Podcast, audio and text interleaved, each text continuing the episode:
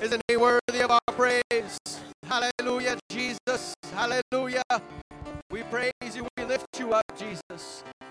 Hallelujah. He is worthy of it. He is worthy of it, not just because of what he's done for us, but for who he is. Amen. He is holy. He is righteous. He is mighty all by himself. Amen. And he, he sits on the throne, and there's no one beside him. No one else to give glory to but him. I'm glad I know him. I'm glad I know who Jesus is. Amen. Amen. He is great and greatly to be praised. Man, so good to see everyone here tonight to worship the Lord. Amen. As the body comes together, we come to exalt Jesus because he is our head. Amen. He is King of kings and Lord of lords. He knows each and every need that we have, and whether spoken or unspoken, he can meet every so good. Uh, heard from Sister uh, Pauline today. She's out of the hospital she's in she's in rehab. So uh, praise God for that. Amen. Gonna go minister to somebody else in there, whoever knows, whoever God has for her. Amen. Amen. She's uh, uh, she's she's great part of the family here. Amen. We'll continue to lift her up in prayer and all those that are in need. Amen. Whether it's you, you're suffering, you have a need, or somebody you know. God can meet that need. Amen. Man, We want to lift those needs up before Lord as our ushers come. Amen. Please uh, remember the uh, ladies uh, ladies event here, or this this Saturday 10:30, right? 10:30 this Saturday. Amen. Going on a prayer journey. Amen. Bring your rucksack and get ready to go. Amen. You're uh, uh, gonna have a great time. Amen. Also, two weeks, coming up in two weeks, uh, is family camp. If you're uh, interested in going to that, uh, two weeks from tonight, we'll be there. Uh, and so, if you can get away, great time, great uh, blessing to go. Amen. Be a part of that. Amen. We're excited for the kingdom of God and all that's involved in it. Amen. Amen. Let's let's go for the Lord as we lift up our hands in prayer. Lord Jesus, Lord, we thank you, God, for this time, this opportunity, Lord, that we can come, we can lift up your name, we can magnify you, Jesus. You are worthy, God. You know each and every need here, God. We plead the blood of Jesus over every mind, every heart, every body, Lord. That your will would be done. Bless this offering, multiply for your kingdom. In Jesus' precious name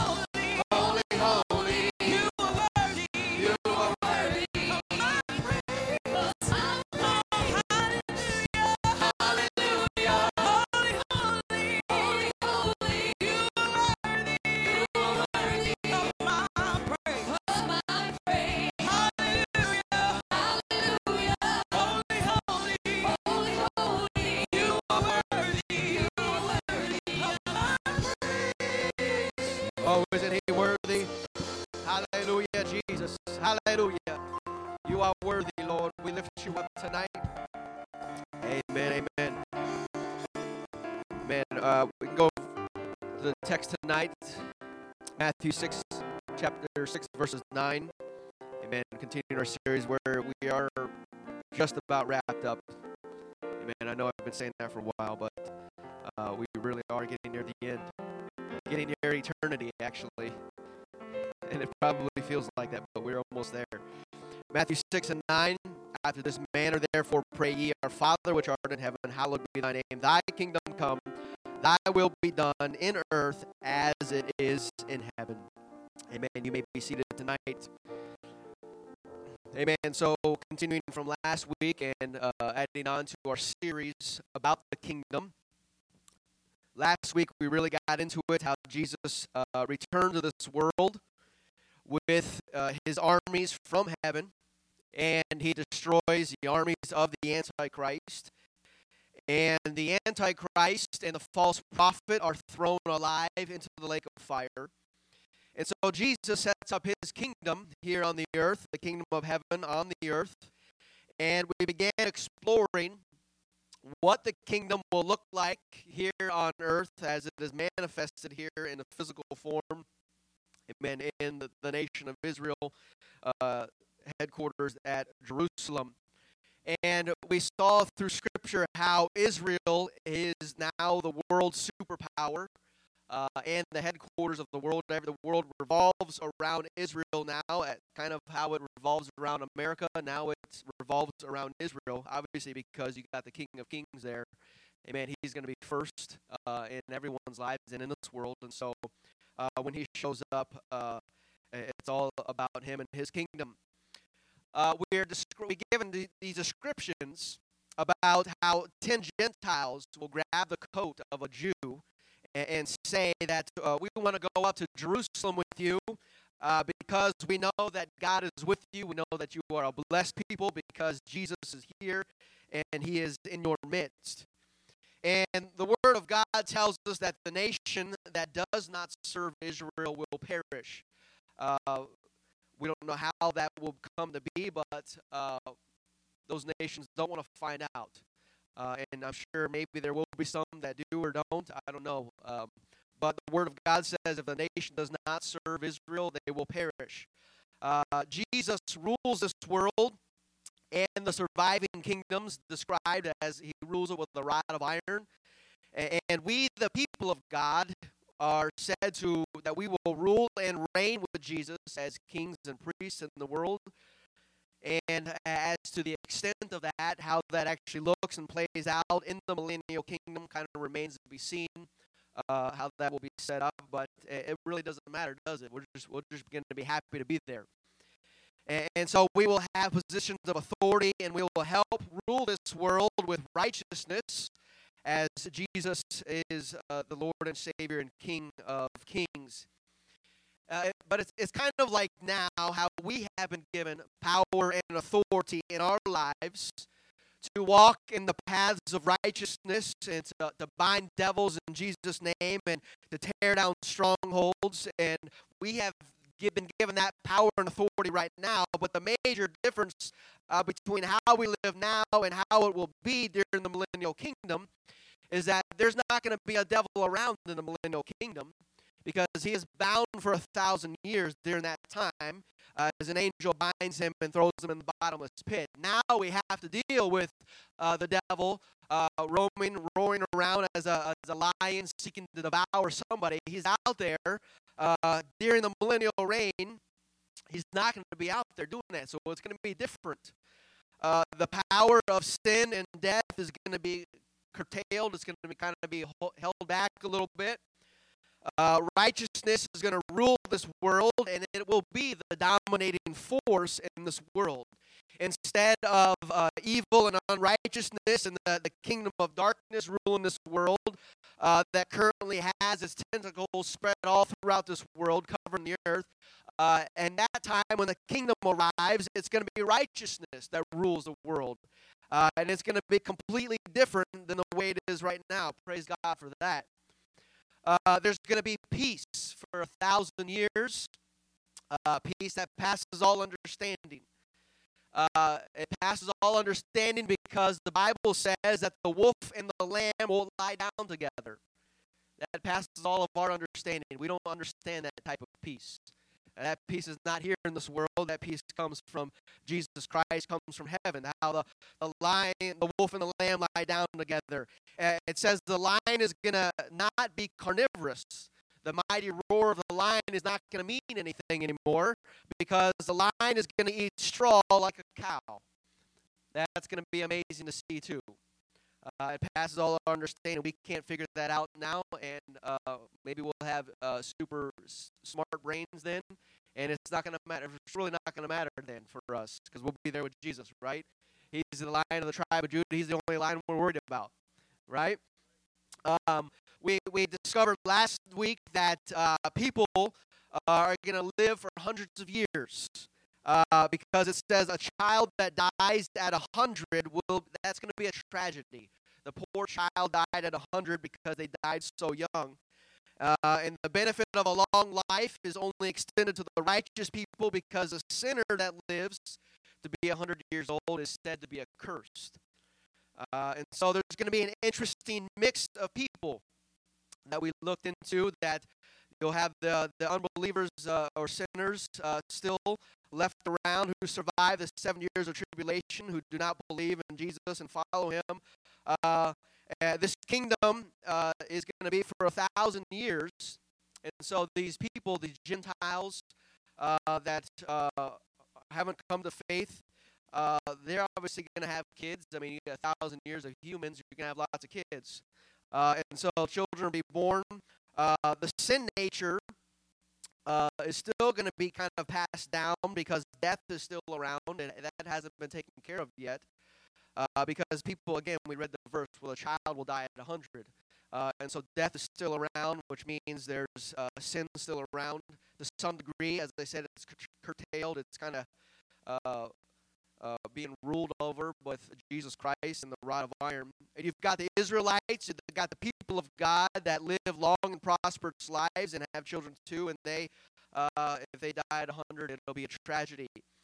Um, and then there would be you and I, who are, uh, I guess, the best way it would to be said as as we're we would be the immortals, the the people that have uh, been raptured up out of here, who have the uh, the, the new body, the eternal body, the resurrected body, born again believers that are caught up in the rapture, and we have these bodies that cannot die because we've already passed through that phase. We'll be coming from heaven with Jesus, and so uh, anything that uh, lives in heaven is, is doesn't die; it's eternal. Uh, and so we have those. We will have those type of bodies, but yet there will be people, humans here that will perish, as we saw in the scriptures. Uh, but here's uh, something to think about. I know that we can kind of get a little uh, selfish, a little carried away thinking about our personal eternal lives. Uh, but you and I just won't be the only ones there. I believe that you and I will see all the heroes of the faith. We read about in scriptures, Moses is going to be there, right? I mean, Elijah, Elisha, King David, Peter, Paul, John, the apostles, all of the, men and women and heroes of faith we read in the Bible, uh, if I understand my Bible right, they're going to rise in the rapture too, right? The dead in Christ shall rise first. Uh, and so all those who have gone before us, who, who, who are in the grave, uh, they will be resurrected in the, the rapture uh, and be caught up to meet him in the air along with us. Amen. And so we'll we'll see these uh, uh, apostles and, and great heroes of the faith. We'll see them in heaven because we'll be there up there for all the time, the party and the, the marriage supper of the Lamb and all that's going on. Uh, so we'll see them before uh, we see them here on the earth because we'll all be together. But uh, I, I, I, I don't know how it's all going to play out and how we're going to play out, but uh, obviously we're going to exist to some degree and uh, have our lives, but I would imagine you'd be able to go up to the giant slayer himself. That you would be able to walk up to, to King David and, and talk about that time uh, where he killed Goliath there and he killed the bear and, and amazing. What, what, what, what was it like? Tell us about that story and uh, the bear and the lion and, and, and Goliath. And uh, it's going to be quite the time.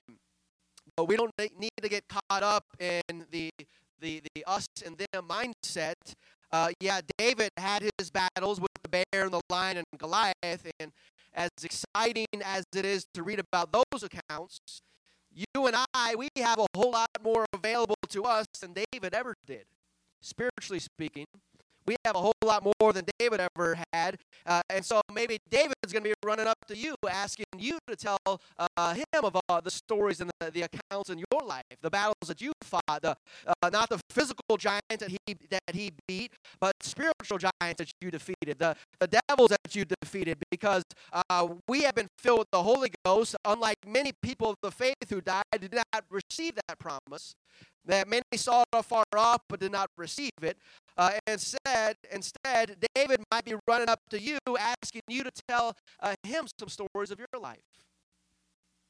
Um, it may be Him seeking us out. Tell me of the time that you defeated that devil, that you tore down that stronghold, that you held on to your faith, that you prayed and you interceded for that person and they and they were healed. And, and tell me of the time that God used you for that miracle. And and, and, and David faced physical enemies, but uh, we face much stronger adversary, a spiritual enemy, uh, because Ephesians 6 tells us we wrestle not against flesh and blood, but against principalities and powers, against the rulers of the darkness of this world, against spiritual wickedness in high places.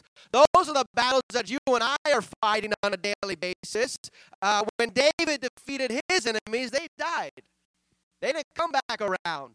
Uh, but our enemies, they don't die. They they keep on coming back and they keep attacking and they, they keep uh, uh, they keep pursuing us. And we have to keep pushing them back. We have to keep fighting and keep praying and keep showing up to the battle and fighting the good fight of faith. And so many times, in many ways, uh, we have a lot harder than David did. But we yeah, we lift up David for killing a giant, which obviously a physical battle, that's quite the thing. But uh, we are engaged in a spiritual warfare, which is which is so much uh, different on a different level than the physical. Obviously, we understand uh, both aspects because we are uh, we live in the physical world and that we deal with the spiritual. But uh, uh, and so, as much as you may want to run up to David, maybe David's going to run run up to you and have you tell him of his your war stories. Hebrews 12 and 1 says, Wherefore, seeing we are all compassed about with so great a cloud of witnesses, let us lay aside every weight and the sin does easily, beset us, and let us run with patience the race that is set before us. Uh, it's not going to be all about the heroes of faith. That's great to see them, uh, but we are the ones in the fight too. And Jesus says, Greater work shall we do. Uh, and so uh, we've got we're going to have a lot of great stories to tell, uh, as well as sitting down and hearing all their great stories. So it's really going to be quite the time, and maybe we'll get all our war stories out in heaven. I don't know uh, how fast we'll be able to talk and all those things, but uh, uh, notice, know that it's not just going to be us here, but obviously all the people that died in the faith will be resurrected at the coming of Jesus Christ, and so we'll all be there together. Uh, and so the kingdom is going to be uh, an amazing thousand years on this earth, uh, unlike any other time, and we get to be a part of it. As ambassadors for Christ now, we are paving the way for it to come. We are here uh, in this world, uh, but we're not of the world because we're born again. We're citizens of this coming kingdom and we're here uh, laying the groundwork. We're we're helping to grow this coming kingdom uh, as we teach and preach Acts 2:38 and John 3 and 5. How, how you must be born again. That if you want to be a part of this coming uh, physical kingdom, you got to take care of business right now. You've got to repent of your sins and get baptized in Jesus' name to be filled with the Holy Ghost. Amen. And continue to live that righteous and holy life. Uh, and so we're here helping to build the kingdom that is to come because we're adding uh, citizens to this kingdom that will show up physically one day. And so the kingdom of heaven is strengthened. Its power and its influence reaches even further after uh, each soul is added to it. And uh, the soul that is snatched from the kingdom of darkness and pulled out of that miry clay like we were one that one day, uh, and we are planted into the kingdom of light and the kingdom of righteousness. And so uh, the kingdom of darkness takes a loss, but the kingdom of heaven uh, suffers a, a, a victory and, and, again begins to grow and experience revival uh, and, and grows its reach in this world. And so that is why uh, the, the Bible says that all of heaven rejoices over that one sinner that repents, because that's the beginning. That's the beginning of the turning. When once that heart repents and that begins turning that individual, turning from the ways of darkness, turning from the ways of sin and the kingdom of darkness uh, towards Jesus Christ and the kingdom of light. And uh, we want to help the kingdom grow as much as possible and help it expand. And we are right in the middle of it in the here and now, uh, fighting the physical battle uh, that wages on each and every day. Well, one day, uh, the kingdom of heaven will be manifested in this world, and we will see righteousness rule this world. and we will see thy will be done in the earth as it is in heaven. And so that's why uh, we read last week uh, also a, a, thing that happens in the millennial kingdom. It says uh, that prayers are going to be answered immediately. Before they call, I will answer. And while they are yet speaking, I'm going to hear. Uh, and so it's going to be an amazing account. I know we have prayers that are answered now, and, and as much as we want our prayers to be answered immediately, uh, God knows what's best, and not, not every prayer is answered immediately. Uh, many of them are, are, are, not answered for years, or whatever God's timing uh, is, uh, that's how He teaches us patience and long suffering uh, through our, our constant prayer request before the Lord. But here in uh, the scripture it says, Before they call, I will answer. While they're yet speaking, I will hear. And so, why is that? Is because God's will is being done in the earth as it is in heaven. It's His will is being done immediately. There's there's no delay. Like it's in heaven, it's done immediately. Uh, no delay, no building up prayer memorials and waiting for them to be answered. Immediately, instantly, things happen in the kingdom of heaven uh, because the King of Kings is here and His will is being done uh, without uh, without being fought against, without uh, uh, human pride and, and, and arrogance get in the way. Uh, God's will is done in the kingdom of heaven. And so uh, immediately his will is being done. And so that is for the blessed people, we, we, we get to experience the immediate prayers answered. But this immediacy, this uh, imminency, uh, also applies to judgment. Because if prayers are immediately answered, then judgment on sinners and unbelievers is going to become instant as well because his will is going to be done in the earth as it is in heaven. We want the immediate blessings, uh, but if we if we get the immediate blessings, then also that means immediate judgment happens as well uh, to the sinners and unbelievers. Um, and so it's it's kind of hard to fathom that there's going to be people here on the earth that have survived this tribulation period. They survived the seal judgments. They witnessed all these things. They survived the trumpet judgments. Survive, somehow lived through the bowl vial judgments, and yet they still do not want to do or don't want anything to do with Jesus in the kingdom of heaven. Uh, we read about those Gentiles who, who grab hold of the coat of the Jews and, and say, We want to go up to Jerusalem and, and worship with you because we know that God is there with you and we want to be uh, we want to be blessed like you're blessed and, and we want to come and worship. We, we read about those uh, in this time, but there are also plenty of people that do not want to go up to Jerusalem that want nothing to do with Jesus. And uh, again, this is hard to imagine this this transformation that's taken place. Uh, we see in Zechariah 14, it shall come to pass that everyone that is left of all the nations which came against Jerusalem uh, shall even go up from year to year to worship the King, the Lord of hosts, and to keep the tabernacle, the feast of tabernacles. And so here we see that King Jesus, once he establishes his, his kingdom on the earth, one of the laws and or requirements that he establishes is that everyone, every nation, every family, every person will be required or represented, must be represented to some degree, that you need to come to Jerusalem and worship the King, the Lord of hosts and participate in the Feast of Tabernacles. Uh, the Feast of Tabernacles was a yearly festival that the Jews were uh, supposed to uphold and, and, and do every year. It lasted for seven days, and part of its ceremony was that everyone dwelt in tents for those seven days. I don't care what kind of house you had, you come to Jerusalem and the Feast of Tabernacles uh, we would all you'd all be camping out. Um, bring your camp, uh, bring your tent because that's that's the way it was. Lasted for seven days, and they all dwelt in tents. It was a big camp out, and the reasoning for this was, and the dwelling in tents was to be a reminder to the nation of Israel when God delivered them out of Israel, out of Egypt, that they had to dwell in tents in the wilderness.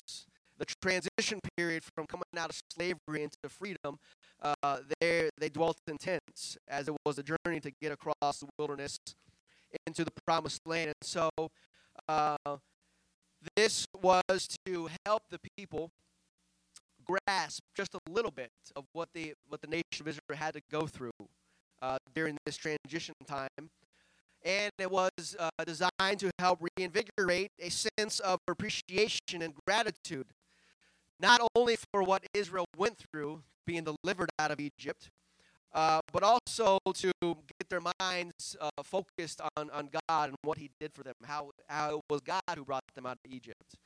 Uh, and, and, so you go you go uh, you go primitive camping for a week, you'll get close to God real quick.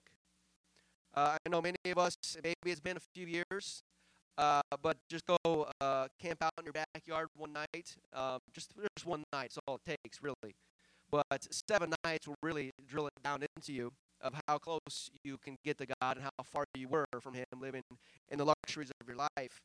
Uh, and, and, so, uh, this is what God, one of the one of the uh, three feasts that they had to do every year was the Feast of Tabernacles. Everyone's going to be roughing it for a week. Primitive camping uh, to remind you where you came from and what I brought you out of. Uh, you're going to sleep in tents for a week.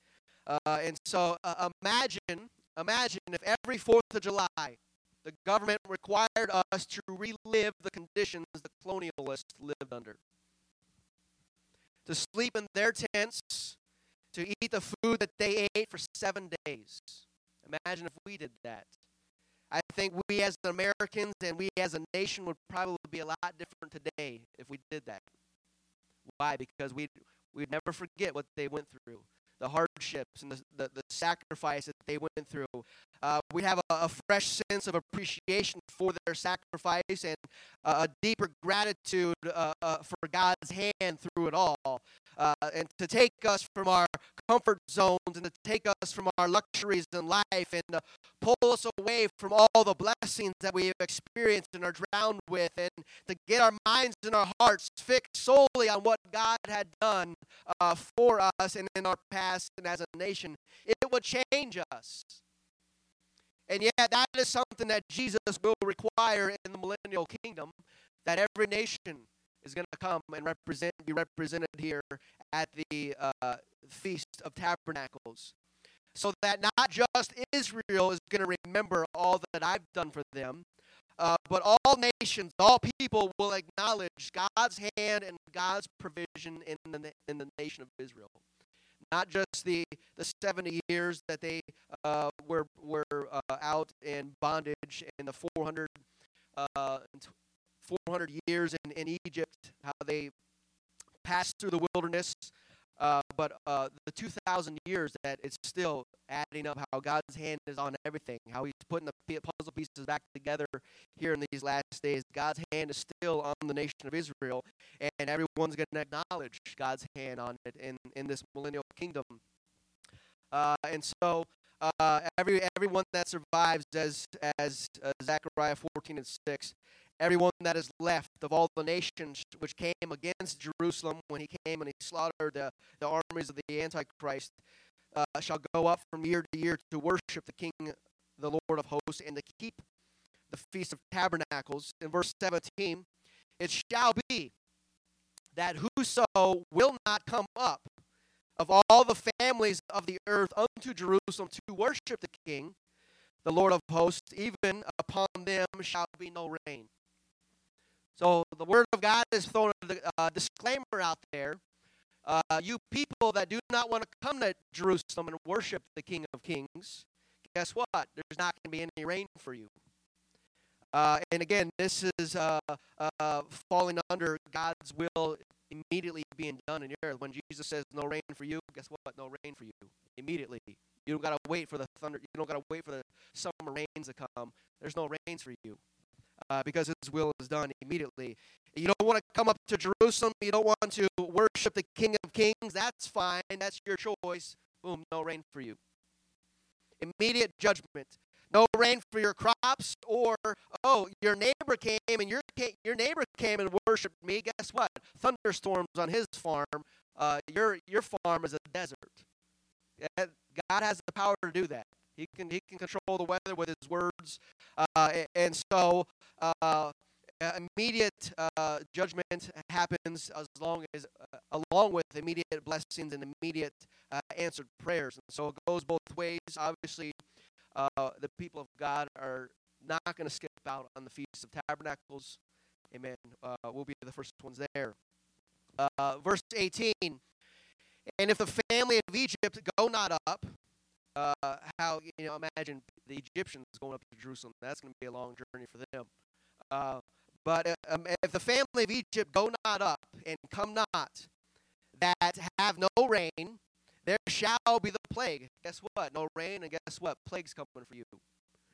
Uh, wherewith the Lord will smite the heathen that come not up to the feast of tabernacles. Uh, and so, uh, why was why is Zechariah prophesying this? Because there's going to be people that are not going to want to go up. Uh, you gonna how's that going to be? It's there's going to be people here that still uh, aren't believing in Jesus after all that they've experienced. Uh, and so, verse 19: This shall be the punishment of Egypt, and the punishment of all nations that come not up to the, keep the feast of tabernacles. However many nations remain after the great tribulation period uh, it doesn't matter. Uh, Jesus is going to keep track. If any nation is not represented, guess what? Not going to be good for you. And this probably obviously pairs with the, the, the word of God that says, uh, the nation that will not serve uh, Israel will perish. Uh, they're probably going to perish through famine and plagues and no rain because of God's judgment happens right then. Again, it's hard to realize uh, that there's going to be people that will not want to come to Jerusalem and to worship God. Uh, we we uh, we understand that now. There's a lot of people out there that don't care about Jesus. They don't have time for Him. Uh, but we're talking about during the millennial reign, uh, where the earth has been transformed and there there is peace throughout the world. There's no wars or rumors of war. The lion, you're looking at the lions eating cow, uh, eating grass like a cow. And, and come on, you, you can't acknowledge in your heart that Jesus Christ is Lord. And how could you not want to go up to Jerusalem after all that you've witnessed? And yeah, there's there's going to be people there. Verse 20, in that day there shall be upon the bells of the horses holiness unto the Lord, and the pots in the Lord's house shall be like the bowls before the altar. Yea, every pot in Jerusalem and in Judah shall be holiness unto the Lord of hosts, and all they that sacrifice shall come and take of them, and seethe therein, and in that day there shall be no more the Canaanite in the house of the Lord of hosts. And so uh, we under we know that the furniture that's uh, uh, in the temple and the candlestick, the table of showbread, you got the brazen altar, uh, the laver, uh, all those parts of the tabernacle. Obviously, was a part of the, the worship, the ceremony that that God established and instructed Moses and Israel to obey by, abide by. Well, that whole process of sacrificing the animal and eventually bringing his blood inside into the uh, into the holy of holies, uh, those priests obviously had utensils. I mean, you're just not going to grab this bull by your, by the hands and, and take care of yourself. They had knives, they had utensils, uh, plates, bowls, whatever whatever they had uh, and since those items were used in this process, they were considered holy because this is this is a, holy utensil. It is used in the, the temple, the tabernacle of uh, of the Lord, and and so uh, bowls that were used in the altar process uh, were different than the bowls that you ate cereal out of. Even if they were made the exact same size, and even if they were made at the same Chinese factory, uh, the bowls that were used in the altar were different than the bowls at home because one was holy, one was set apart, and one was just the common use. These things are set apart. Uh, and so um, uh, the one that was holy was set apart and because the priests would use those uh, items. Uh, well, here in the kingdom, it says, Bells of the horses say holiness unto the Lord. And every pot in Jerusalem and Judah shall be holiness unto the Lord of hosts. And it, what basically it's saying that there's there's no more going to be this this veil of separation. Everything that is used is going to be used for worship. Everything is going to be used in worship. Every bowl is going to be used to worship Jesus and give him thanks. Every bell, even the common bell that is on the horse, is going to be inscribed holiness unto the Lord. Why? Because we're in the millennial kingdom. Uh, Jesus Christ is here in the earth and he's ruling this world. Uh, and so everything in Israel, every little common piece is going to become a part of worship uh, unto the Lord. And, and we're going to worship God with these things. It's going to be a world full of worship, a city full of worship. And worship is going to become a lifestyle the way that God intended it to become. It's not just something that you're going to go do once a week, but it's going to be always and continual in everything that we do. It's not just going to be a festival you go to once a year, but every day we're going to be worshiping Jesus Christ. In the kingdom, it becomes a lifestyle, not just a time or two, but all days, every single day, in all things are we going to be giving God glory. Thus, the bells on the horses are going to say, Holiness unto the Lord. And we, as citizens of that coming kingdom, as ambassadors, aren't we supposed to be living that lifestyle right now? If we're to be the representatives of the coming kingdom, uh, we're supposed to be living by that already. Shouldn't we be showing the world of how the kingdom is going to be? Every pot that is used in worship, the, the little common bell on the horse says holiness unto the Lord. And, and so, how are we uh, representing this to the world today? Colossians tell, tells us, Let the peace of God rule in your hearts, to the which also you are called in one body, and be ye thankful. Let the word of Christ dwell in you richly in all wisdom, teaching and admonishing one another in psalms and in hymns and spiritual songs, singing with grace in your hearts uh, to the Lord. And whatsoever ye do in word or in deed, do all in the name of the Lord Jesus, giving thanks to God and the Father by him. And so this applies not just praying for our food, not just praying for our food, but we're, we're thanking God for our jobs. And we're thanking God for our raises. And we're thanking God for the blessings of another, a new car. Uh, thanking God for our homes and our families and our clothes and uh, our healings. From, from the big things to the small things. Uh, from the house uh, to the pots and the bells. It's all for God's glory. It's all because of Him. It's all for His holiness unto the Lord. That's how we that's how we show the world uh, what's coming, what's getting ready to come. We give God thanks for everything. Uh, and, people uh, can hear and understand your gratitude and, and, and how, how you're so thankful and you're so happy that we're full of the holiness uh, and, and, the Holy Ghost and the joy of the Lord. Thank God for that and uh, bless God for that. And uh, uh, the more grateful attitude that we have, the more that we are showing off what uh, the kingdom that is coming because the simple small bells on a horse are going to say holiness unto the Lord.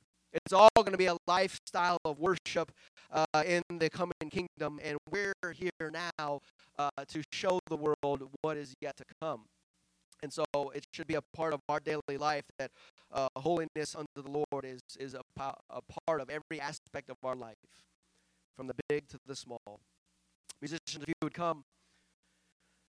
And so this is what the, the kingdom is going to, to be like. Going to the Feast of Tabernacles, it's not going to be a problem for us. Uh, but there will be people that won't go and won't want to go, as we had mentioned. Uh, that goes to show you that you can live in a perfect world. Your environment can be perfect. You can be alive during the millennial reign of Jesus Christ and peace be all around you and worship be everywhere and every bell uh, that you see says holiness unto the lord and every every bowl every utensil is being used to worship god. And, still uh, there's going to be people that are not going to want to go up to worship. You can live in a perfect world but there will still be people that will not want to go. That goes to show you that being in a perfect world, uh, and yet still in your heart, there can be evil and sin and hatred. It's not a it's not a world issue. It's not an environment issue. It is a sin issue. It is a heart issue. Our hearts are deceitful and desperately wicked, and who can know them? That's why we need to get a uh, create in me a clean heart and renew a right spirit within me, because we don't want that old carnal heart because it's desperate, uh, it's deceitful and desperately wicked. We need a new heart from Jesus Christ, and He will give it to everyone that ask of Him. If we repent and are baptized and are filled with the Holy Ghost, we become that new creature in Christ. But not everyone in the millennial kingdom or here on the earth uh, is going to go through that process as we had uh, read. People will not want to go up to worship in, Jerusalem.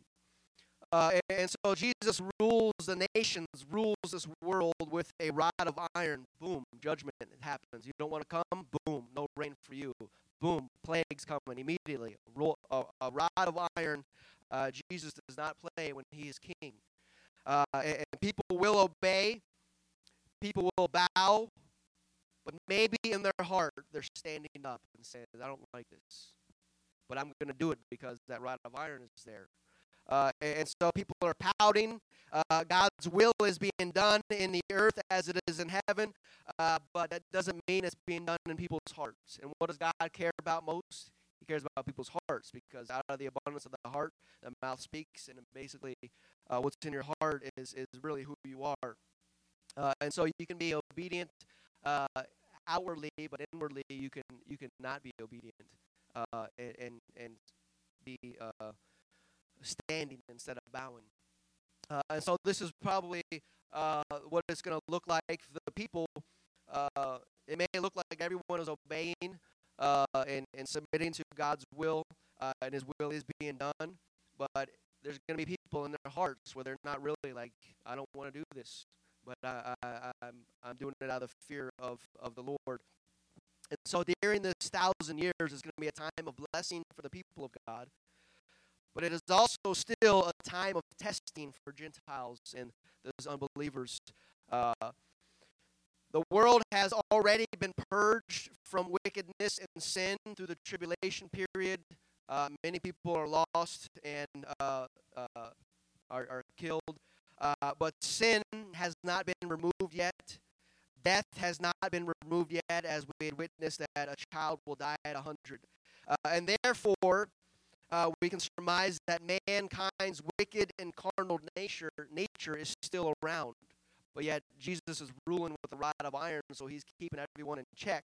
But that doesn't mean he's keeping everyone's heart in check. Uh, uh, but people fall into to line really quick Otherwise, they face uh, the no rain and plagues. But we see after the thousand years, Revelation chapter 20, when a thousand years are expired, Satan shall be loosed out of his prison. Now, what do you think is going to happen? The world has just experienced 1,000 years of peace. Never before happened. All nations, nobody's fighting with each other. As soon as something happens, Jesus, that rod of iron goes down. No more arguments. There's peace in the world. Thousand years of prosperity, thousand years of longevity and long living. The world has got a taste of the kingdom of heaven and what eternity is getting ready to be like. Righteousness, peace, and joy are ruling the world. I mean, it is it is the best time to ever be alive uh, an unbelievable time. Uh, and, and, so Satan is released out of this after the thousand years are up. And you would think that the people of the world would rise up and kill off Satan themselves. Say, we don't want you around here, Satan. Look how look how great it's been. You haven't showed up for a thousand years. There's a reason why everything is great because you haven't been around. And then Satan shows up after the thousand years. You would think that the, the world would be a lockstep and say, Satan, we don't want you in here. But if you stand with me tonight, we see in verse 7 when the thousand years are expired, Satan shall be loosed out of his prison, and he shall go out to deceive the nations which are in the four quarters of the earth, Gog and Magog, to gather them together to battle, the number of whom is as of the sand of the sea. After sin and death and the devil have been clamped down for a thousand years, Satan comes back and still, still, Satan is able to gather together an army whose number is as the sand of the sea.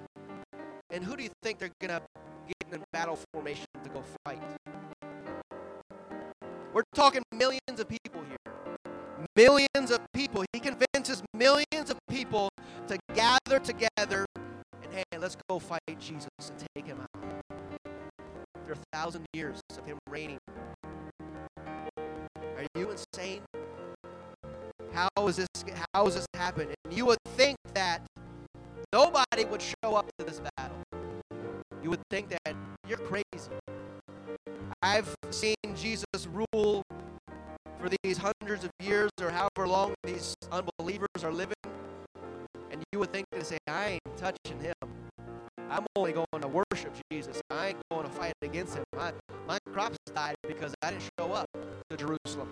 No rain came for me. Why would I want to go fight against somebody who can just speak and the rain disappear? What's my little plowshare? What's my little sword going to do against Jesus Christ? But yet, after a thousand years, Satan gathers an army of the sand of the sea. Because the sin nature is still around. Human corruption is still there, still buried in their hearts. And so Jesus has kept everyone and everybody in check. But on the inside, that sin and that unrighteousness hasn't really been dealt with or hasn't been given a chance to, to truly test it. People still have a choice. Even in the millennial kingdom, uh, obviously you don't want to go up to Jerusalem. That's your choice. Not a good one, but you have a choice. Uh, and so that sin nature, again, is not gone. That's how Satan uh, is able to amass this massive army after a thousand years of Jesus ruling on this earth. And verse 9, and they went up on the breadth of the earth and compassed the camp of the saints about the beloved city. And fire came down from God out of heaven and devoured them. Every person that wanted to rise up against Jesus after his reign, uh, immediate judgment happens. Fire comes down and devours, just wipes everyone out, gone. Verse 10 And the devil that deceived them was cast into the lake of fire and brimstone, where the beast and the false prophet are, and shall be tormented day and night forever and ever. There is the devil is finally finished off. There he is no more to be around to show his ugly face. He's cast into the lake of fire forever and ever. We are on the winning side, folks. We are victorious. We don't have to fear. We don't need to quit or give up. It doesn't matter how much Satan brags about his power. He's not greater than our Jesus. He's not greater than our God. And he's going to give him one more chance, one more time to rebel at the end of the thousand years. But in a moment, in a twinkling of an eye, the Bible says fire is going to come out of heaven and is going to wipe everyone out on the earth that does not agree with him, that stands against him. Every sinner is gone, every unbeliever is gone, every devil is gone, and it's going to be ushering in the time of eternity where it's only going to be righteousness. It's only going to be the people of God. It's only going to be people that are going to be worshiping Jesus Christ for never and ever. Because that all sin is gone, uh, uh, death is gone, uh, and, and so there's going to be a time where this ushers in eternity. After the thousand years, that battle really quick, split second, that's all over. And then next week, we'll get into the final. Uh, after this is the white throne judgment where every soul is judged. God has dealt with every man, every child, every woman.